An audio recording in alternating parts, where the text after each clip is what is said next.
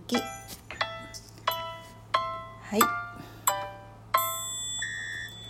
はい、えー、みかんです、え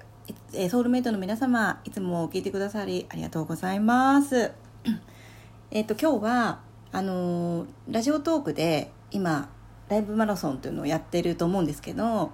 私はねあのマラソンは、まあ、積極的には参加しないで今ちょっと応援の方に回ってるんですよ。でそこでちょっと気づいたことがあったんでお話ししようかなと思って収録します。はい。今日はお父さんはいません。これいちいち言わなく言わなきゃいけないのかなこれ。今日はお父さんはいないんですけど一人で喋ります。はい。えっとねあのラジオトークのライブってやっぱ緊張するんだよね。で私もそう。私もいまだにそうでもう何何回もやってるんだけどやっぱりいまだにライブボタンっていうのを押すとなんかすごい緊張するんだよね。で何回か前の配信でも言ったんだけどこうライブボタンを押してはなんかさ「始まります」みたいな雰囲気もなくスッと始まるじゃない？だからなんかこうそれがさ舞台に立たされ立たされてるような雰囲気になるっていう 話を私はしたんだけどもいまだにその感覚はあってでなんかなんていうのかな？すごい幕がパーッと開いた時にもお客さんが0人みたいなね。そんないつも感覚でライブはスタートしてるんですよ。だからなんかすぐにねこう1とかさ入ってきてくれるとわ嬉しいとかって思うしでこうハートがねポワポワポワって出るとわ聞いてくれてるとかって思ってすごい嬉しいのね。で私も一番最初にライブをやった時に本当にこう右も左も分かんなくてでこう私はねなんか分かんないままスタートしたんだけど拍手をもらったんだよねミリミリさんから。でそれがすごい嬉しくて。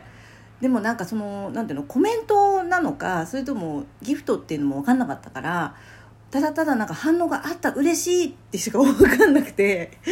今はそのギフトっていうものをいただいたんだっていうもうすごいありがたさは感じるんだけどその時は分かんなかったんだよね。でただね聞いてくれてるっていうのがすごい嬉しかったっていう覚えがあってで今は私はその嬉しかったことを今度はまた別の人にお返ししていこうっていう気持ちで今ねライブ配信をしてる方々にあの応援の気持ちでいろいろ言ったりしてるんだけどもでねその中でちょっと気づいたことっていうのがね人の人がね癒されるっていう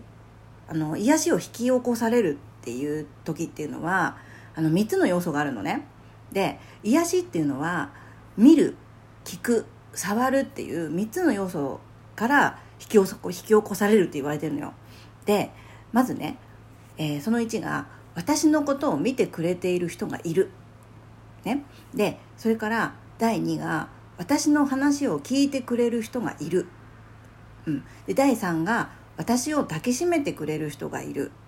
でこの3つのどれか1つでもあのあった時に人は「わ嬉しい」とかさ癒されるっていうさ気持ちいい雰囲気になるんだ。気持ちになるわけね。でこのラジオトークの場合ね。で話をしてる配信者さんライブ配信とかをしてる場合はリアルタイムで1とか2とかさ聞いてくれる人の人数が分かるじゃない？でその時点でもう私の話を聞いてくれる人がいるっていうのが分かる実感ね。これ癒しが引き起こされてるわけよ。で今度は聞いてる側ね私私が例えばリスナー側に回った場合コメントとかするじゃん。コメントとか、まあ、あとはハートとかしてね。で「あコメントありがとうございます」とかさ「あみかんさんありがとうございます」みたいなことを言われたりあと「あみかんさん」とかさ「みかんちゃん来てくれてありがとう」みたいなことを言われた瞬間にあ私のことを見てくれてる人がいるっていうもうその瞬間癒しが起こってんだなっていうふうになことに気づいたの。うん。だからラジオトークって聞いてる人も話してる人も両方でこう癒しが起きてんだわこれと思ってめちゃめちゃすごいなって思いました。うん、でね、まあ、あの私を抱きしめてくれる人がいるっていうのに関しては例えばさあの一人暮らしの人だったら動物でもいいじゃんね、動物をギューッとしてさで癒されるとかっていうのがあるからそういうのでもいいと思うしでまあお子さんとか旦那さんとかねいる場合はハグをするとかさで私はね結構ね友達とかでも昔はよくハグしてた。なんか嬉しいとか言って来てくれてありがとうとか会えて嬉しいとかでハグをしてたんだよね。外国人の人とかってそうだよね。うん。だから多分それは癒しなんだなって思いました。うん。で子供もさなんかほら見てもらいたい時に「お母さん見て」とかって言うじゃない？で見てもらえないと見てもらいたいから注目浴びようとして悪いことしたりとかするじゃない、うん、だから多分そういうのでやっぱり人って見てもらいたいとかさ話聞いてもらいたいとかそういうなんか欲求っていうのは自然にあるんだなって思いました、うん、だからねこのライブ配信とかも今たくさんの人がやっていてで初配信とかっていう方のところにね行ってでなんかこうお話が面白いなとか私となんか合いそうだなとか思う人は のところにねたまたま入れた時にはコメントをさせていただいてるんだけれどもなんかそういうのっていうのもすごく私がしてもらってすごく嬉しかったことだったからまたねあのその人たちもきっとねこれから何回かライブをやって慣れてきてでまた新しい人にそうやって返していくっていうなんかこう愛の循環みたいなのができたらすごい幸せな場所になるなってなんとなく思いました。だからねちょっとこのラジオトークのこの聞いている側もすごく癒しを与えてもらっているんだっていうちょっと新たな気づきがあったのとあとねやっぱりなんか人って聞いてる時って自分との共通点を探しているんだなって思いました。うん、だからねなんか私ももっともっとこう自己開示とかね自分の好きなものとかさ自分がどういう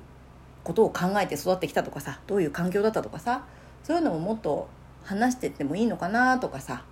まあねほら私の第2章はさオープンハートだからさ そういうふうな意味でももっともっとちょっと開示していこうかななんていうふうに思った次第でございます。まあそんなわけでみんなもねあのこれ聞いてる、まあ、プロリスナーの方も結構いると思うんだけど聞き戦の人ね。でそういう方も思い切ってねあの喋ってみてもいいと思うし私はなんかその何て言うのかな話を聞きたいなって思いました。うん。で何て言うのかなあなたの話には価値があるっていうね言葉があるんだけどもなんか価値のない人間なんか本当に一人もいなくってみんなそれぞれの経験とか思いとか感じたこととかそれにはやっぱり価値があると思うしそれをねもう出してもいいんだよって。でもそういう時代だからもう今。本当風の時代になって個の時代なのでどんどんどんどんこうね自分を発信していく自分の感じたこと体験したことそれから思っていることとかさそれをどんどん発信していく時代なので どんどん皆さんもあのー、喋ってくださいっていうのを今日は 言いたくて思わず収録ボタンを押しました。うん。なので、えー、またあの配信しますので、これからもよろしくお願いします。またね、ちょっと近々ライブもやる、やろう、やろうかなってちょっと思った。うん。また私も喋りたいなと思ったので またライブやるときはあのツイッターでライブやるよっていうような告知もしますので、えー、ツイッターの方のフォローもよろしくお願いします。以上です。ありがとうございました。